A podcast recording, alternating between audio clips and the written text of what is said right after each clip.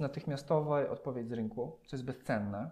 E, dzięki temu nie, nie tworzę startupu w swojej jaskini, w garażu przez dwa lata, a później, kiedy wychodzę z nim na światło dzienne, okazuje się, że albo już jest za późno, albo jednak klienci tego nie chcą. Misja zwiększa zyski. Zwiększające się zyski pozwalają nam jeszcze bardziej być misyjnym. To jest sprzężenie zwrotne. Uczelnia Asbiro to jedyna uczelnia w Polsce, w której wykładowcami są tylko i wyłącznie przedsiębiorcy. Mamy tutaj studia licencjackie, kurs podstawowy i studia podyplomowe MBA, więc znajdziesz coś na pewno dla siebie. Tymczasem wróć do oglądania tego filmu. Z tego filmu dowiesz się, jak założyć startup, który zdobędzie rynek, ale przede wszystkim będzie miał pozytywny wpływ na świat. Opowie nam o tym Filip. Cześć, bardzo mi miło. Czyli Filip, czym się zajmujesz? Prowadzę projekt e, Dobry Przodek. Jest to podcast, ale też projekt edukacyjny, ponieważ wiąże się z wolontariatem, lekcjami w szkołach i warsztatami, szkoleniami dla biznesu, w tym dla korporacji.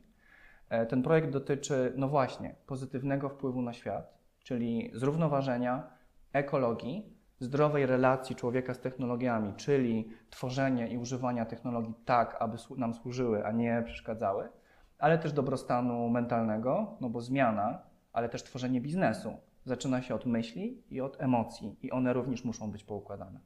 A jaki miałeś, jakie masz doświadczenie ze startupami, żeby też osoby, które nas oglądają, wiedziały właśnie, jakie ty miałeś doświadczenia i przeżycia ze startupami, tworzeniem Jasne. ich? Przede wszystkim Dobry Przodek jest moim startupem obecnie, który prowadzę od półtora roku.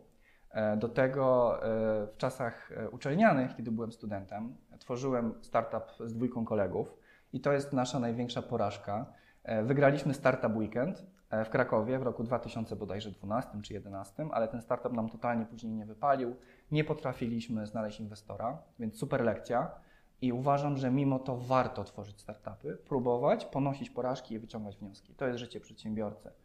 E, zajmowałem się też startupami z innej perspektywy, bo pracowałem 4 lata jako menedżer w Deutsche Telekom w centrum startupów w Krakowie o nazwie Hubraum, gdzie tworzyłem na przykład programy akceleracyjne, czyli tygodniowe albo kilkumiesięczne programy rozwojowe dla startupów, które startupy z całej Europy wpadały, a my dzięki mentorom, finansowaniu, wiedzy, narzędziom i umiejętnościom dostarczaliśmy im taką porcję wartości, żeby udało im się wejść na rynek, być może połączyć też z ofertą Deutsche Telekomu.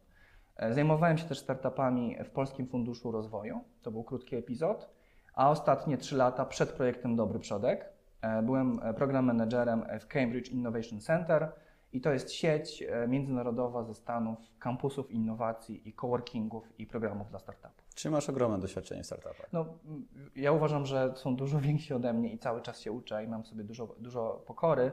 Mam jakieś doświadczenie w startupach, są na pewno lepsi ode mnie, ale no niektóre tematy lubię i, i mogę się wypowiadać. Okej, okay, w takim razie, czy jest jakiś główny wyznacznik, dlaczego niektóre startupy odnoszą, odnoszą sukces, a inne nie? Mhm.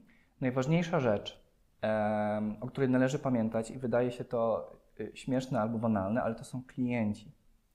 Żadne modele biznesowe, żadne hipotezy, żadne badania rynku, e, landing page, szukanie inwestora, programy startupowe nie zastąpią zwalidowania naszego pomysłu w starciu z klientem.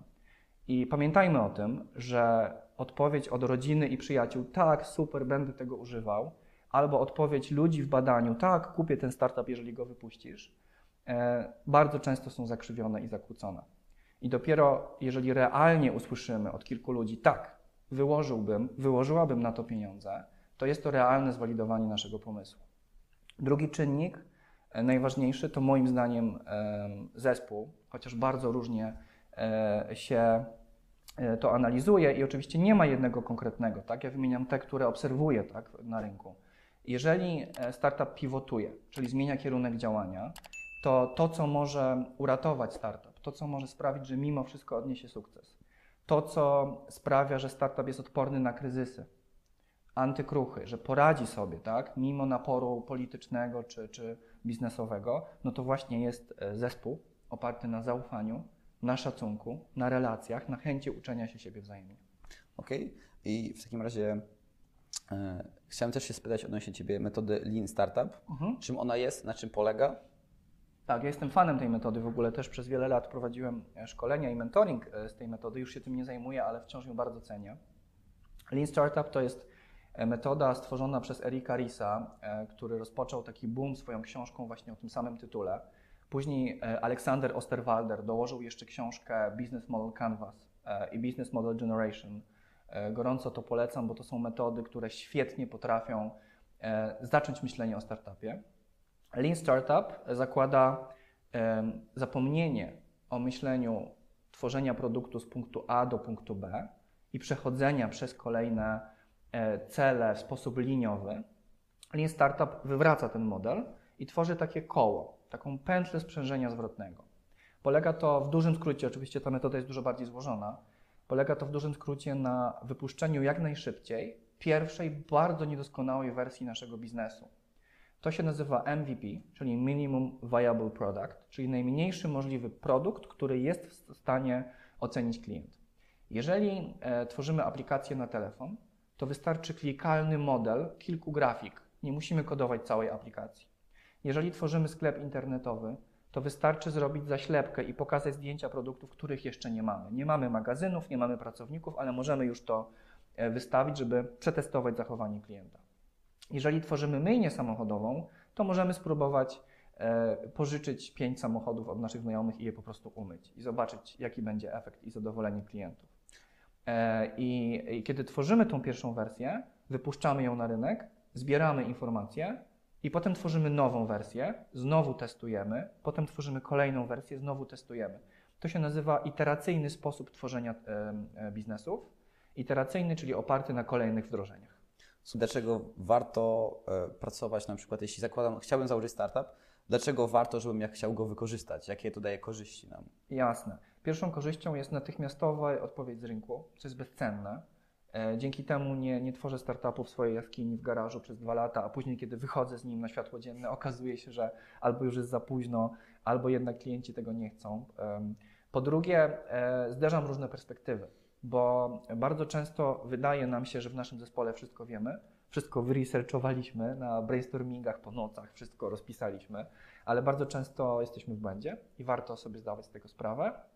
Kolejna rzecz to jest e, aspekt finansowy, bo jednak e, stworzenie gotowej, pełnej aplikacji, tak, czy biznesu, czy salonu, e, czy biznesu twardego, czy miękkiego, e, wymaga prawdopodobnie inwestycji albo nakładu finansowego i dużego, dużej ilości czasu. A taki prototyp możemy stworzyć za małe pieniądze, no i dowiedzieć się, czy ten pomysł jest ok, czy musimy go zmienić, czyli spivotować, czy może zrobić inny pomysł. Okej, czyli tak naprawdę korzyścią jest to, że oszczędzamy czas i pieniądze. Dokładnie. Czyli bardzo duża wartość w takim razie. Olbrzymio. Dla biznesu być może kluczowa. Zdarza się tak, że biznes przetrwa tylko dlatego, że użył metody Lean Startup. Yy, I to jest jedyny powód. Czyli w takim razie, według Ciebie, jakie są największe błędy osób rozwijających startupy? Pierwszy błąd to, tak jak powiedziałem e, wcześniej, wiąże się z najważniejszą czynnikiem sukcesu, czyli nie pytanie klientów.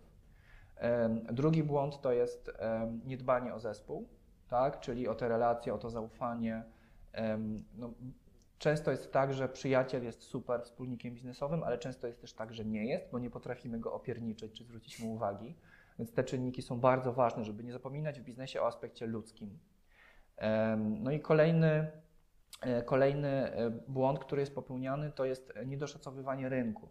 Kiedy tworzymy tak zwany pitch deck, czyli opisujemy naszą konkuren- konkurencję, nasz model biznesowy, wielkość rynku i nasze przewagi konkurencyjne, czyli unique value proposition, to są e, często takie, no wiadomo, papier czy prezentacja, wszystko przyjmie. To są często liczby no, niedoszacowane. Warto dodawać duże bufory i zakładać pesymistyczne warianty. E, No i ostatnia rzecz, bardzo ważna, e, jedna z najważniejszych, to niedopasowanie problemu do rozwiązania. Czyli podam przykład. Kiedyś byłem świadkiem, kiedy grupa przyjaciół wymyśliła, to zróbmy aplikację do komponowania własnej pizzy e, i wszyscy, tak, będziemy tego używać, super, w ogóle świetnie, tak? E, I potem zapytali tam znajomego, tak, czy chciałbyś komponować swoją pizzę w aplikacji? Tak, chciałbym, tak?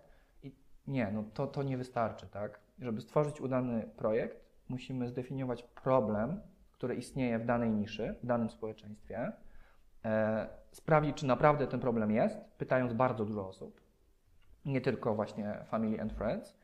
I jeżeli mamy ten problem zdefiniowany i faktycznie wiemy, jak go rozwiązać, to dopasować problem do rozwiązania i to w metodzie Lean Startup nazywa się Problem Solution Fit, czyli właśnie połączenie tych dwóch rzeczy. bo masz duże doświadczenie w startupach, ale obecnie prowadzisz też projekt o nazwie Dobry Przodek i ciekawi mnie, jaki chcesz, żeby ten projekt miał wpływ na świat. Jasne. Super pytanie, dziękuję Ci za nie, e, bo faktycznie no, Lean Startup e, jest, jest super metodą, natomiast dla mnie w tym momencie najważniejszy jest impact, czyli pozytywny wpływ na świat. Zależy mi na tym, żeby przełamywać e, takie myślenie troszkę charakterystyczne dla, dla bloku postsocrealistycznego, czyli dla tej części Europy, e, jednak dorabiania się, tak? jednak stawiania tylko na zysk jednak osiągania sukcesu, który rozumiemy przez cyfrę, li- liczbę zer za pierwszą cyfrą wynagrodzenia. E, I, I mocno apeluję o to, żebyśmy zastanawiali się, czy jesteśmy dobrymi przodkami dla przyszłych pokoleń. Czyli czy tworząc biznesy, tworząc startupy, będąc przedsiębiorcami, myślimy dalej niż czubek naszego nosa, dalej niż cele kwartalne, myślimy na kolejne pokolenia i się zastanawiamy, czy nasz biznes poza aspektem finansowym ma wpływ na środowisko i społeczeństwo. Jaki ma ten wpływ i czy jest to dobry wpływ. Dlatego dobry przodek to w tym momencie podcast, ale też mój wolontariat, lekcje w szkołach, bo pomagam dzieciakom i to największa lekcja w ogóle pokory, odpowiedzialności w moim życiu, właśnie w zdrowej relacji z technologiami ale też warsztaty, szkolenia i wystąpienia dla firm, dla korporacji, dla małego i średniego biznesu, dla startupów. E, Więc bardzo mnie to cieszy, że co- coraz więcej e, firm w Polsce stawia na ten impact, albo przynajmniej chce stawiać, chce dowiedzieć się, czym on jest. I jeżeli ktoś nie jest zachęcony e, takim myśleniem o naszej planecie czy ludziach, to proszę pamiętać o tym, że e, badania na tym młodym pokoleniu, na generacji Z i na generacji alfa wykazują, że stawia ona bardzo mocno na etykę, na zrównoważenie i coraz częściej bardzo autentycznie i mocno e, sprawdza firmy. E, sprawdza po prostu na zasadzie kupowania produktów, opiniowania na TikToku, na Snapchacie, na LinkedInie, więc ten konsument przyszłości będzie wymagał od Twojego biznesu, żeby Twój biznes brał pod uwagę aspekt pozytywnego wpływu na świat, na ludzi, na środowisko. Czyli w takim razie nawet tworząc startup, tak jak wcześniej rozmawialiśmy, warto uwzględnić to, na czym teraz pracuję, żeby to miało wpływ na dalsze pokolenia, żeby to nie było tylko tu i teraz i szybki zysk, tylko żeby to miało faktycznie wpływ na świat, bo to może też wtedy się przełożyć na rozwój Twojego startupu, żeby nie dynamicznie się rozwijał. Dokładnie. E, Zapomnijmy o wyborze misja albo zysk.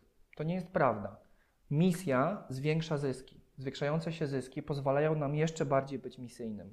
To jest sprzężenie zwrotne. E, Ja prowadzę takie całodzienne warsztaty, to jest produkt właśnie tej mojej, mojego projektu edukacyjnego Dobry Przodek. Nazywają się Impact is the New Mobile, czyli pozytywny wpływ jest nowym, e, nowym trendem, tak? Najważniejszą rzeczą, o, którym, o której firmy powinny myśleć, E, bo bez niej będzie bardzo ciężko, tak jak mówiłem wcześniej, prawda, przetrwać kryzysy. Zyskać naprawdę takie połączenie tożsamościowe, emocjonalne klientów, być antykruchym, tak? Teraz się modnie mówi rezylientnym, czyli odpornym na różne ataki geopolityczne, wojny, inflację. E, No, no nie jest łatwo obecnie, prawda? Żyjemy w świecie WUKA, czyli w świecie permanentnej zmiany. Więc jeżeli chcemy się utrzymać na takim wzburzonym morzu, no to załoga, tak? My i nasi klienci muszą czuć poczucie misji i jedności. Wow, świetnie, to było bardzo niesamowite, co powiedziałeś. Więc dzięki Ci za udzielenie wywiadu. Dziękuję Dajcie Ci znać bardzo. w komentarzu, czy korzystaliście już metody z Lean Startup i jak Wy chcecie właśnie też wprowadzić te właśnie wartości, o których mówi właśnie tutaj Filip, do Waszych startupów. Jeśli podobał Wam się materiał, zostawcie łapkę w górę i zachęcam do oglądania- oglądania kolejnych materiałów na kanale Uczelnia z Biro, z których dowiecie się, jak rozwinąć Wasz biznes i Wasz startup.